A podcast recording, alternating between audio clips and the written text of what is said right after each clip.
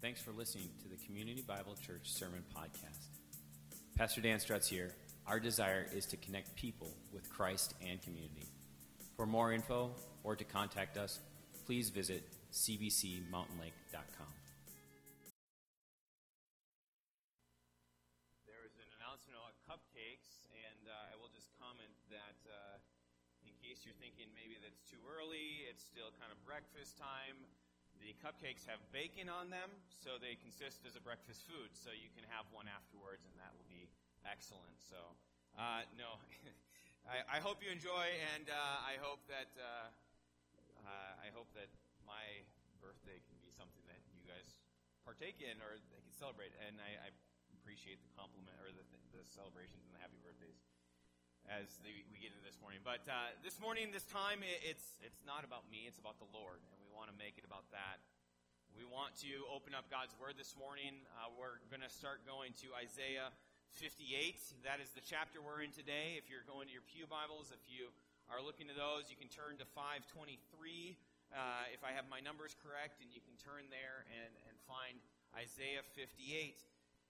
Uh, we've been on this journey through Isaiah, and uh, we're coming towards the end uh, within the next couple uh, handful of weeks here. There's 66 chapters, and it's been a beautiful image that's painted by Isaiah of our God who is very holy, but yet wants to save and do stuff in our lives. He's a God that is, is great and mighty, but he also wants to come into our brokenness and into our pain and do something about that. And this morning, the we want to consider that brokenness. We have that in our own lives. We experience it. Many of us, we don't share it. We don't want to talk about it, but there's hurts, there's pains in our own lives. But more than that, we know that there's hurts and brokennesses in our, our world around us. Bob was alluding to some of the bigger scale things, but we also know that there's stuff in our own hometown. Uh, when I first came here, when I first uh, was looking at coming here, I, I, asked someone who I knew that lived here. I, I, said, "I said there's a bunch of churches in town. Like, why should I come? You know, isn't this just an overchurched town?" But I, I, as this person said, you know, if you want to squint your eyes if you squint your eyes down, you won't see any problems at all. It'll be Mayberry.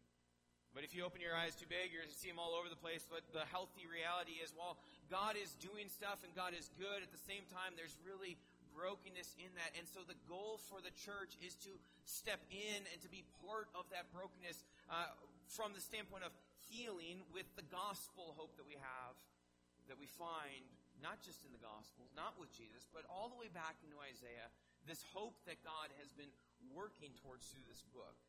We want to step into that, and we do that through living out righteous lives that speak and demonstrate what God has done for us. And so this morning, as we gather, we want to hear this message, and the title of this message is Let Us Delight Through Righteous Living. And the idea there is that we're delighting not in the righteous living, we're not delighting in what we do, our works, but we're right, delighting through them. We're delighting in what God is doing through us, what God has done in us, and what He is doing through us as uh, each of us live out our gospel calling. We want to delight in the Lord. We also want Him to delight in us. I think that that's what, uh, at least if you're a believer, if you're if you're in Christ, you say, "I want God to delight in me. I want to hear, well done, good and faithful servant." And as a church, we can even ask, as one pastor mentions about this text, we want to start to ask as a church questions like what kind of church is it that is going to demonstrate and show what God is up to in the world? He's building his kingdom here. What does it look like for us to show that and demonstrate that?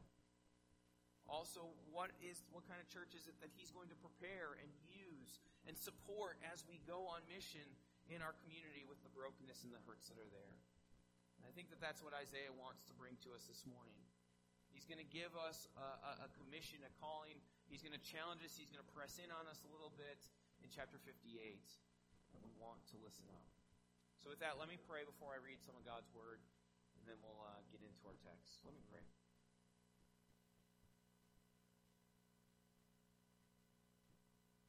Father God, we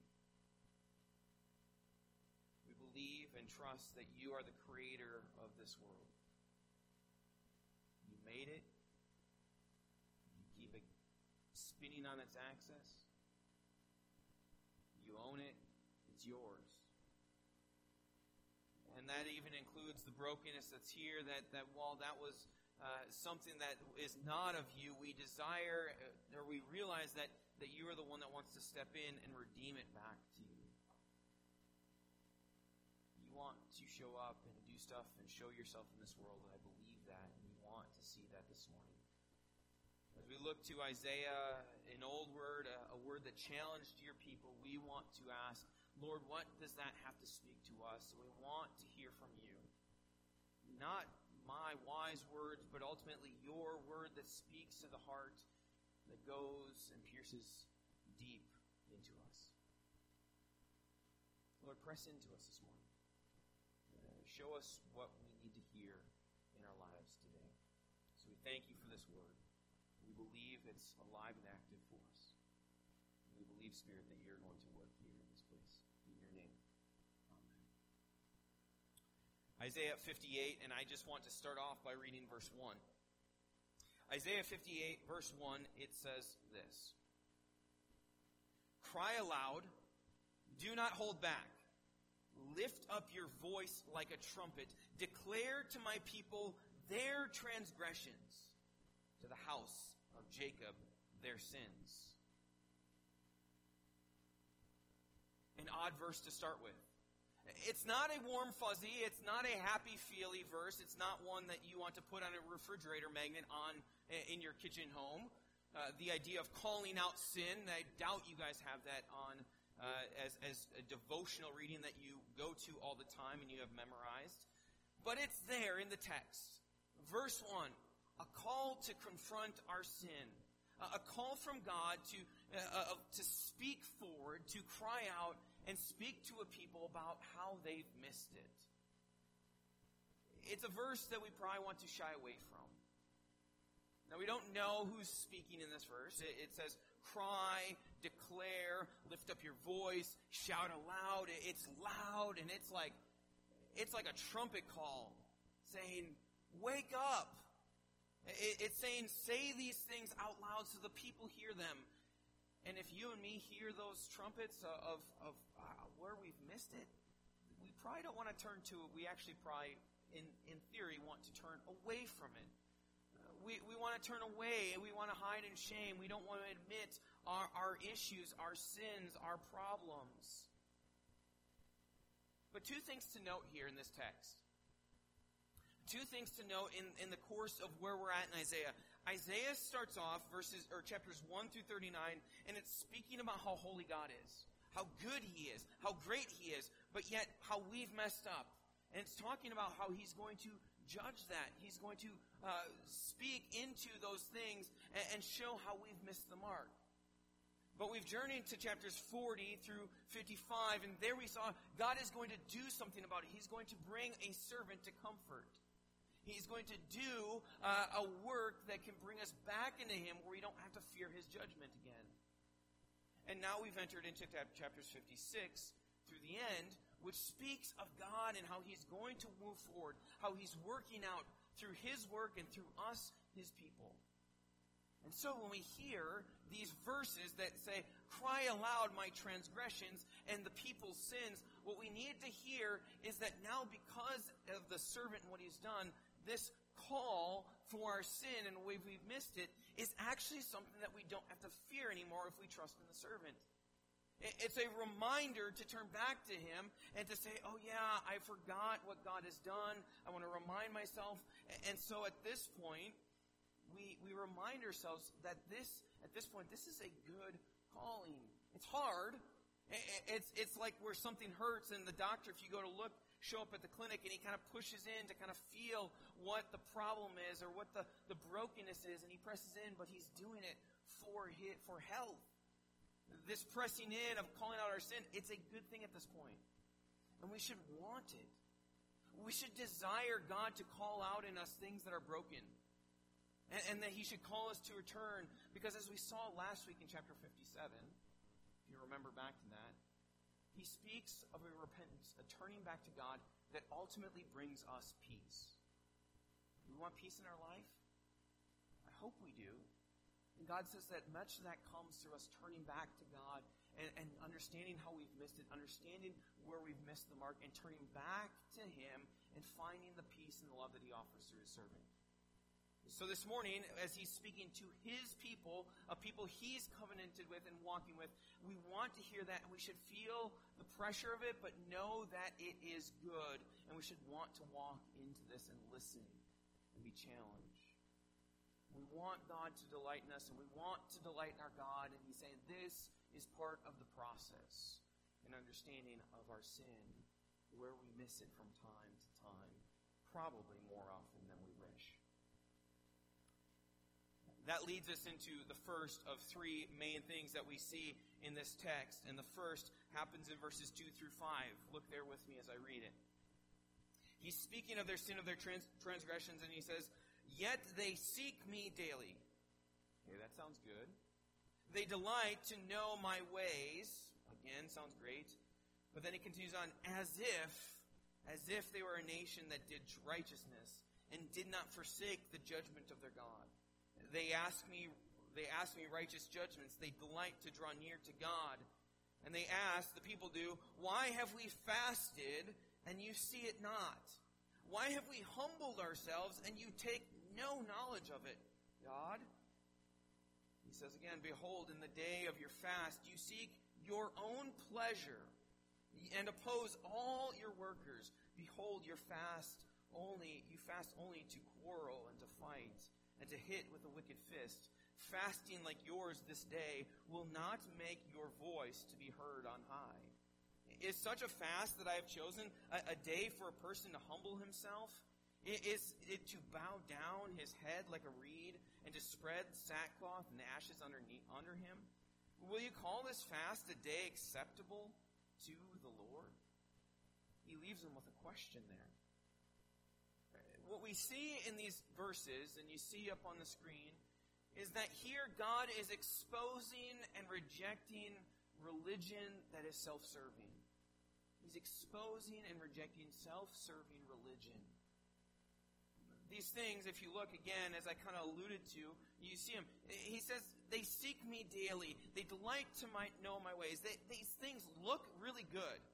Like on the surface, if you saw this person you're like, they're doing their quiet times. That's great. They're, they're, they're going and they're reading their Bible. That looks really good. They're even seeking to know and they want to delight in His ways. This may even be the person that's got their, their headphones in, and when you say, Oh, what are you listening to? They're like, Oh, I'm just listening to another sermon, and I'm, I'm listening to the Bible, or all those things. Those things are really good. And ultimately, this, this religious uh, kind of person or these people, the story is going to land with them fasting. They're, they're seeking God all the time, and they're even going to the fact that they're fasting regularly. Fasting, if you don't know, is, is the idea of giving something up. Most often it's thought of in the terms of uh, giving up food, it could be other things. But it, it, it's thought of as giving up, and the idea there is self denial, giving up something that you crave, that you enjoy, that is good, and you're giving it up to deny yourself, uh, to focus in on God, or to ask something of God. Fasting in itself is a really good thing. Uh, I, I was surprised actually how it's not as common as you'd think in the Old Testament. But God does ask for fasting on the Day of Atonement. He asks for, for people to give up eating on that day, that important day. We see fasting throughout. I thought of Nehemiah when, when he cries out when the city walls are broken down and, and he goes to weep and he fasts for his people and he cries out for them. We know Jesus, he goes off in the wilderness, right, and fasts for 40 days and 40 nights. Fasting itself is, it, it can be a good thing. It's a religious thing. It's a worshipful act before God. But the key word in verse 2, if you're an underliner, if you like to write in your Bibles, the key word if you're in the ESV, at least the version that I was reading from, it says they do this as if. As if. It's kind of like you're not. You're not doing it. They are they're mocking or they're doing it in a in a fashion that shows up and they're they're fasting and they're doing these things, but it's only in action, it's not in heart. The NIV it says in verse 2 it says they seem to delight in me. It's it's as if it, it looks at on the outward like they're delighting me, but they don't actually. They're actors. They don't actually live uh, truly in the heart of the gospel, in the work and the promises of God. So now we don't know what this fast is for. We're not given any information. We're not really sure what the what the storyline is behind it. But ultimately, they're drawn to fasting and, and, they're drawn into giving up stuff for God. And then we hear them respond in the midst or after this fast. Verse 3, they say, Why have we fasted? You see it not. They're speaking to God. Why have we humbled ourselves and you have no knowledge of it? They're asking God this question. They're questioning Him and they're saying, God, we have been super religious. We have been really, really good. Why don't you hear us? Why aren't you responding to us? We've been so religious. And again, while we don't know the particulars of this fast, these particulars, they could go to our own day, that, that they could be other religious actions. We ourselves could get caught up in this and say, God, I've been praying for this for years and years and years. Why haven't you answered this? God, I, I read my Bible daily. Why haven't you answered this? Why aren't you responding the way I want you to?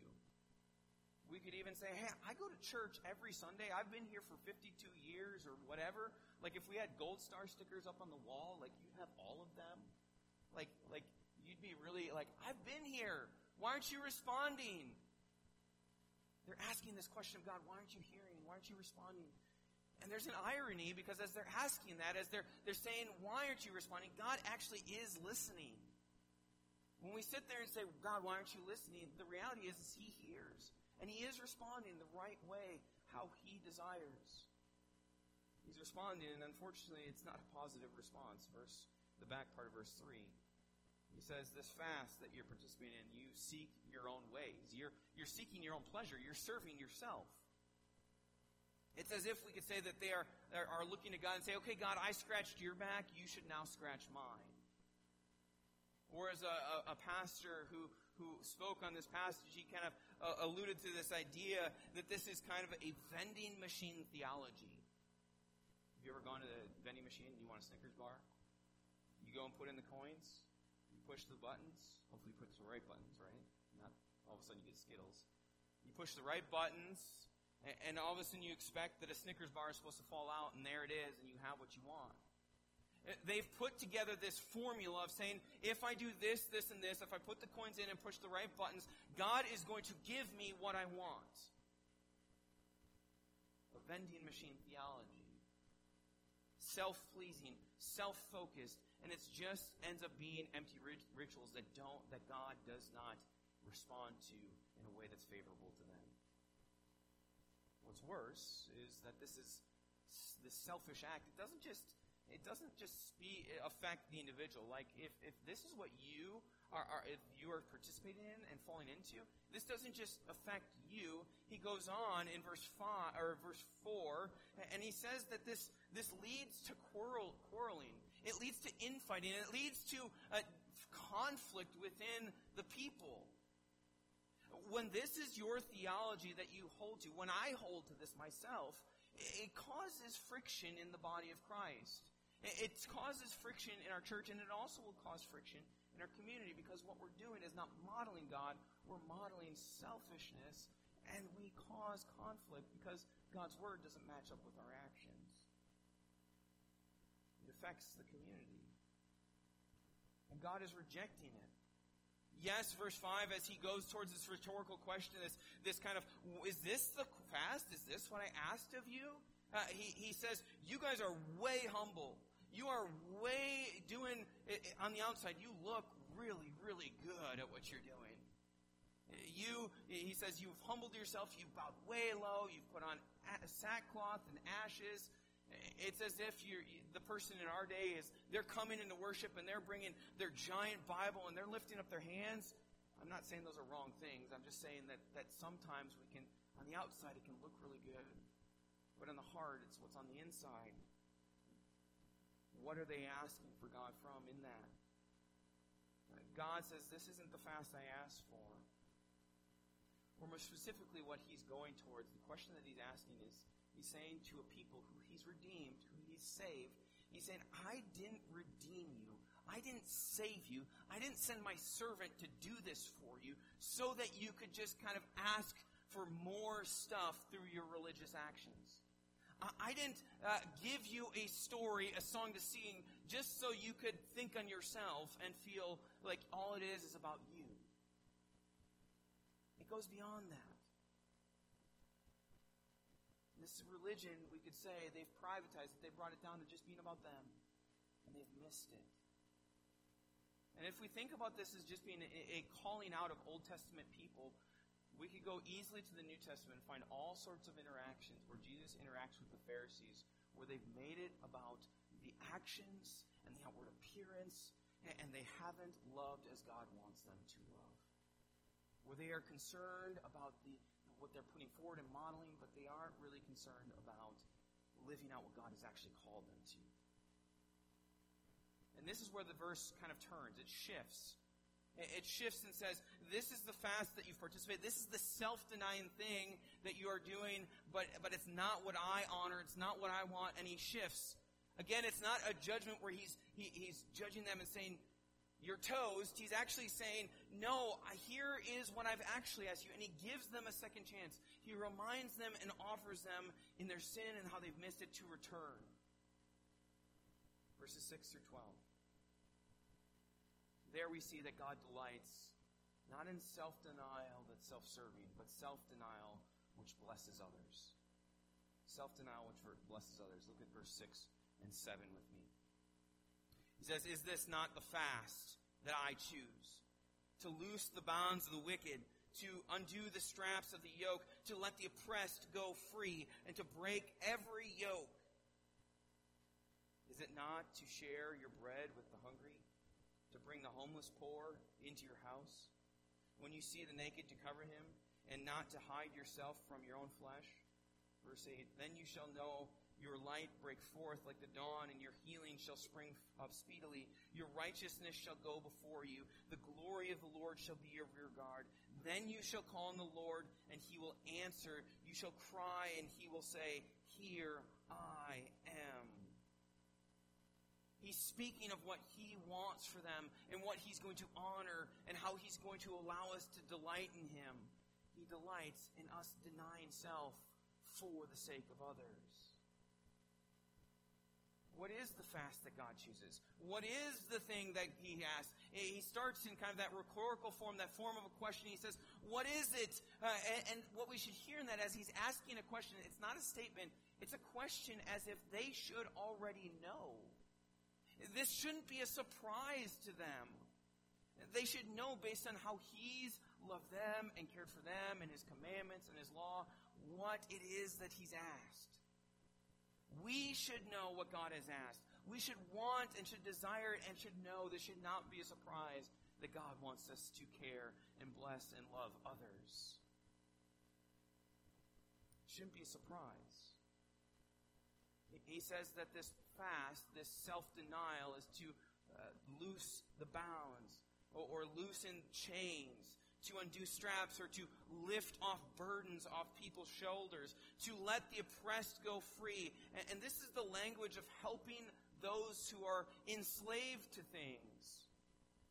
And this would make sense to Isaiah's people. Again, knowing where we're at, Isaiah is speaking to people that have gone into exile and that are going to come back out that have been brought out of exile. He, these people know what it means to be uh, in bondage and to have uh, be uh, be enslaved to something. He's saying, "I freed you so that you can return the favor to others.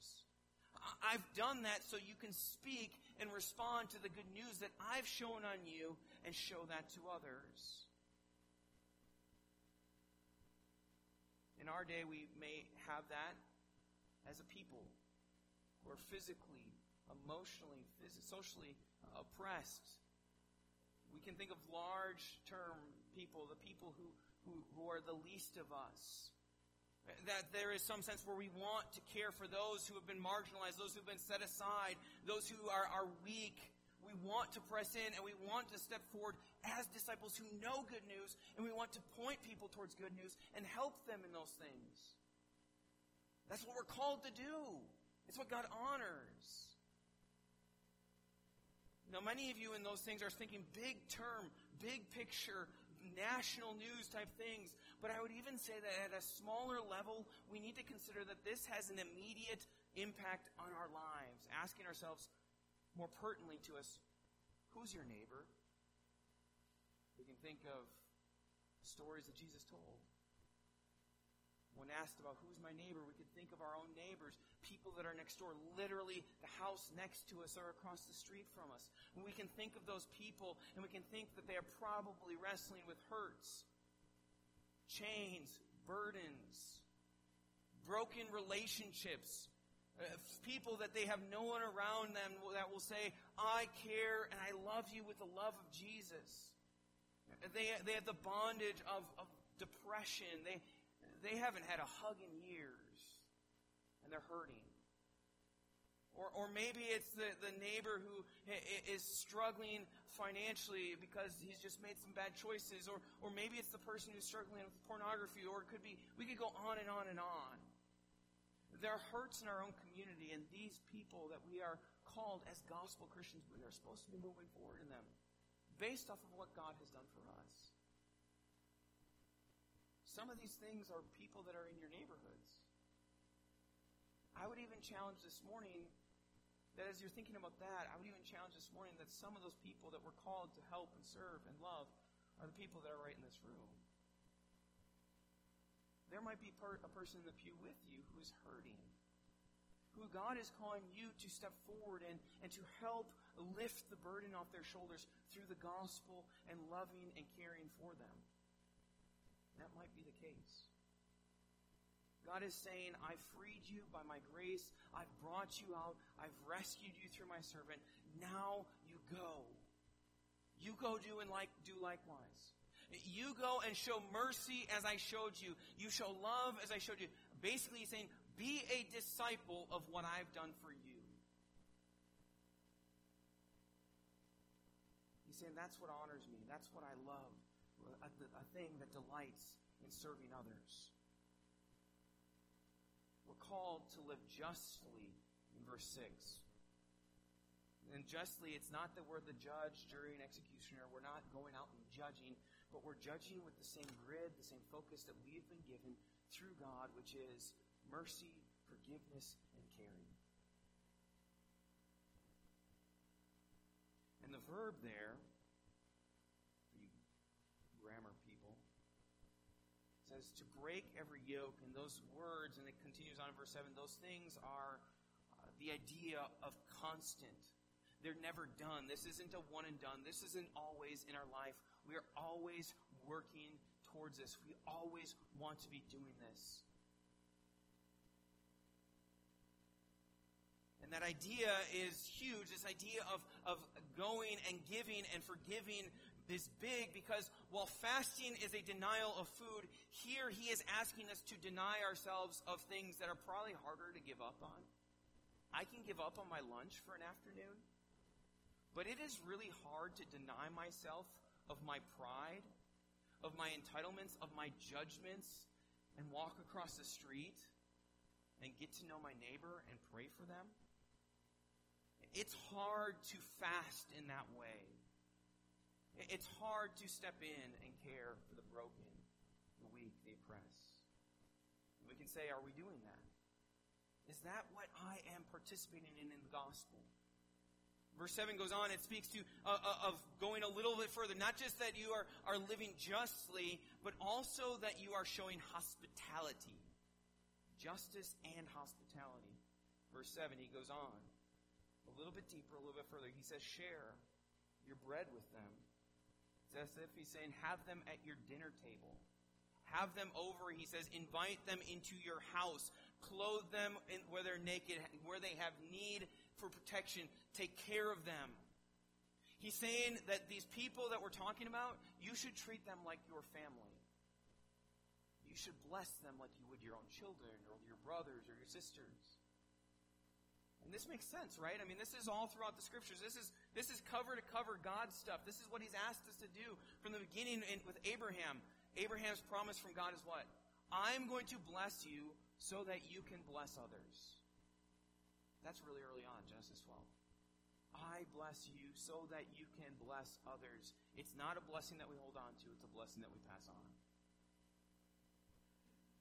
We could go further all the way to the New Testament. What does Jesus say? There's two commandments, right? Love the Lord with all your heart, soul, and all your mind. And he gives a second commandment, right? It's not just worship God. The second commandment is this and love your neighbor as yourself. Love them as your family. He says that those are the things we're supposed to be participating in. Cover to cover, this is what we're called to do as the gospel community of Christ. Practically speaking, again, going back to your neighbors, those who you know, those who you think about, think about the first part. Don't just be religious. Don't just be uh, someone that's, that's fasting and praying for them. He's suggesting here that it's not just a matter of you saying, Susie and Johnny across the street, I know uh, that they don't go to church. I'm guessing that they have some problems in their life, so I'm just going to like prayer, drive around the block a bunch of times and just pray. Every time I see their house, I'm just pray for them. I'm just going to pray for them.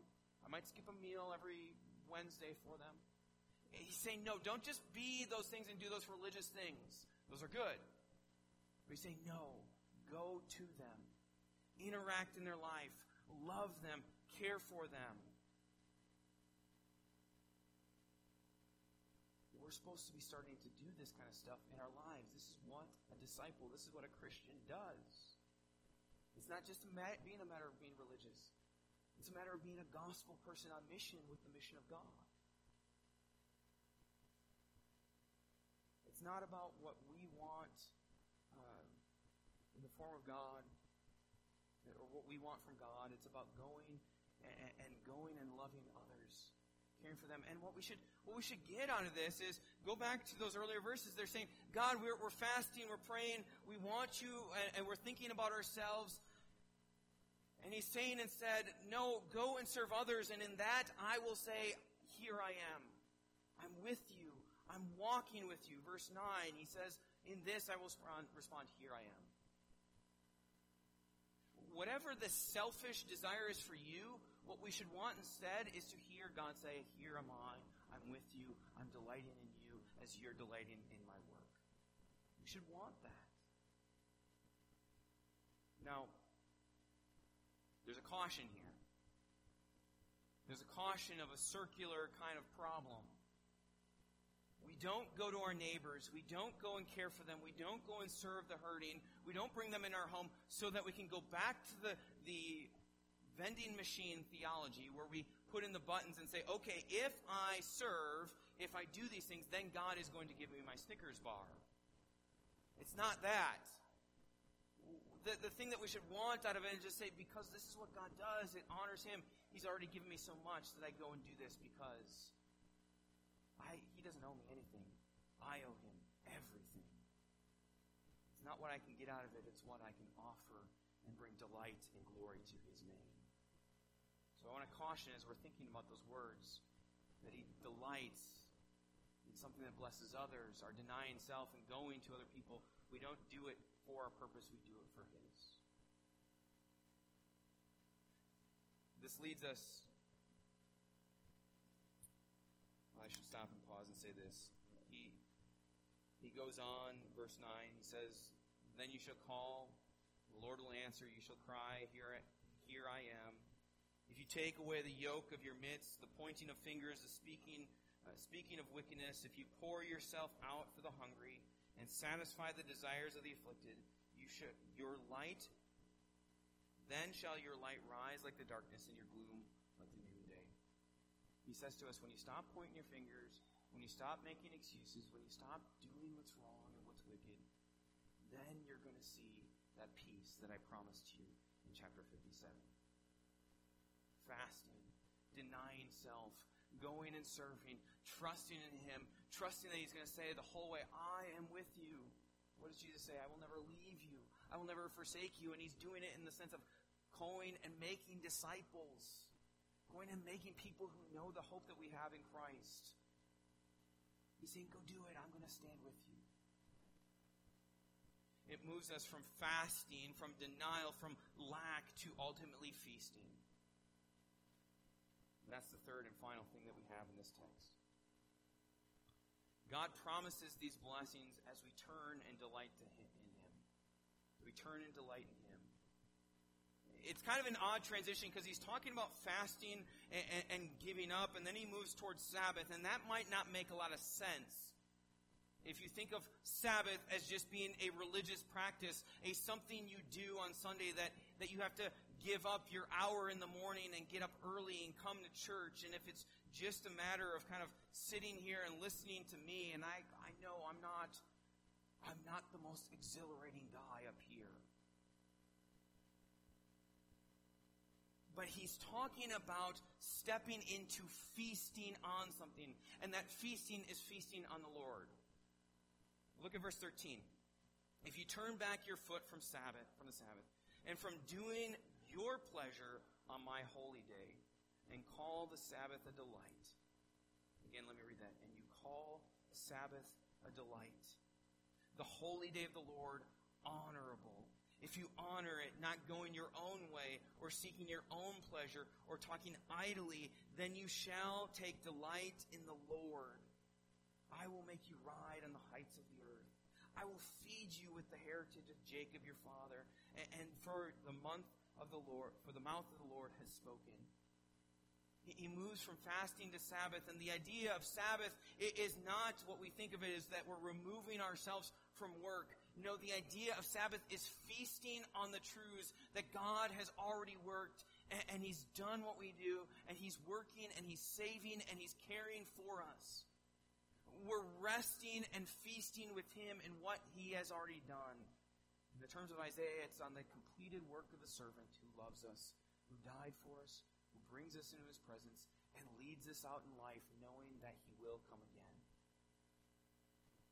He promises this blessing. He promises us joy as we turn back to him and delight in Sabbath rest, that we no longer have be religious. We no longer have to do the actions to try to please him and appease him.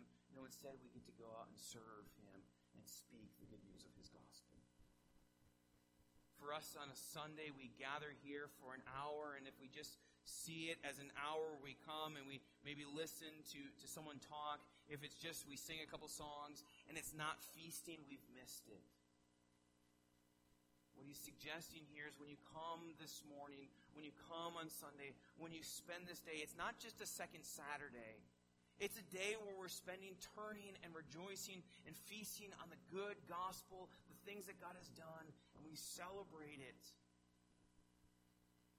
so that we can go out as we've had our meal, as we've had our fill of the Lord, and a reminder of His gospel that we can go out six other days of the week and we can deny ourselves and fast, serving others, knowing that, man, I have had such a good feast on this Sunday morning in God that I can give of myself and trust that He's going to be with me as I look to serve others as I know that I've been loved and cared for, that I've been adopted by His grace into, our, into this family, I can go out and say, man, I want others to hear about that.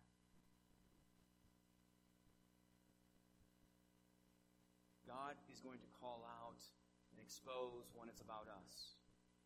He wants us to die to self and live and serve others. And He wants us to feast on Him so that we can do that week in and week out on mission for Him, depending on Him every moment of our lives. Again, as I said in the beginning, that very first verse call out the sins, the transgressions, the misses of my people. We hear that and we want to say, oh, that hurts. But what we need to hear is that this is the healer, this is the doctor, this is our Lord that's saying, press in, listen, and step forward. And in those things, you will find that I am good, that I love, that I care, and that I bring peace into your world. For some of us, we may be missing that. And I ask this morning are we just coming here? Are we just doing the religious actions for our own self pleasure, for our own giving so we can gain, or are we doing it so that we can serve? That's the question I want to leave us as we go towards our Monday, where we're going to run into people who are hurting. We're running into people who are broken, and we want to communicate not about us, but about our God who has rescued us. So this morning, as we turn to Him, as we're going to sing in a moment, Lord, we need you. We want you. We want to feast on you every hour. Lord, this morning we want to trust that that's true. Will you pray with me as we close out this morning? Father God, this morning you have, from Isaiah, spoken of the reality that we miss this far more than we wish.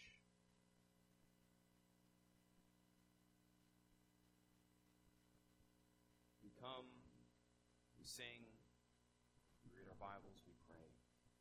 And often times, at least for me, I know, we do it selfish motives. We do it not to love you or not to love others but we do it because maybe we think we can get something out of it. Lord, those are true things that we will grow in you, but ultimately we need to realize that we have been given what we need in you and that it is our duty or our desire, your desire for us to pass it on, to live out on mission, hurt, helping, loving, being disciples for you in our community. Lord, we need you to do that, and we trust in the truth that Jesus, you were the only one. You were the only one that lived your life. You served, you laid down, you came denying self, denying your seat next to the Father in heaven to come and to serve, to love us, so that our burdens, our chains, our healing could be done, that our pains can be lifted away as you speak to us your love and your compassion and grace on us. Lord, for these people as we go out from here, whatever is the word that is challenging us, whether it be our religiosity that you don't care for, whether it be that we need to continue to take trust in you and step across the street to our neighbor, eh, or that it be that we need to delight on you more and more so that we can go out. Lord, may we take that with us. And Spirit, may you convict us, may you press in on us missed it and trust in you today. Amen. We thank you, Father. We thank you, Jesus, for your work. And Spirit, we thank you that you are speaking,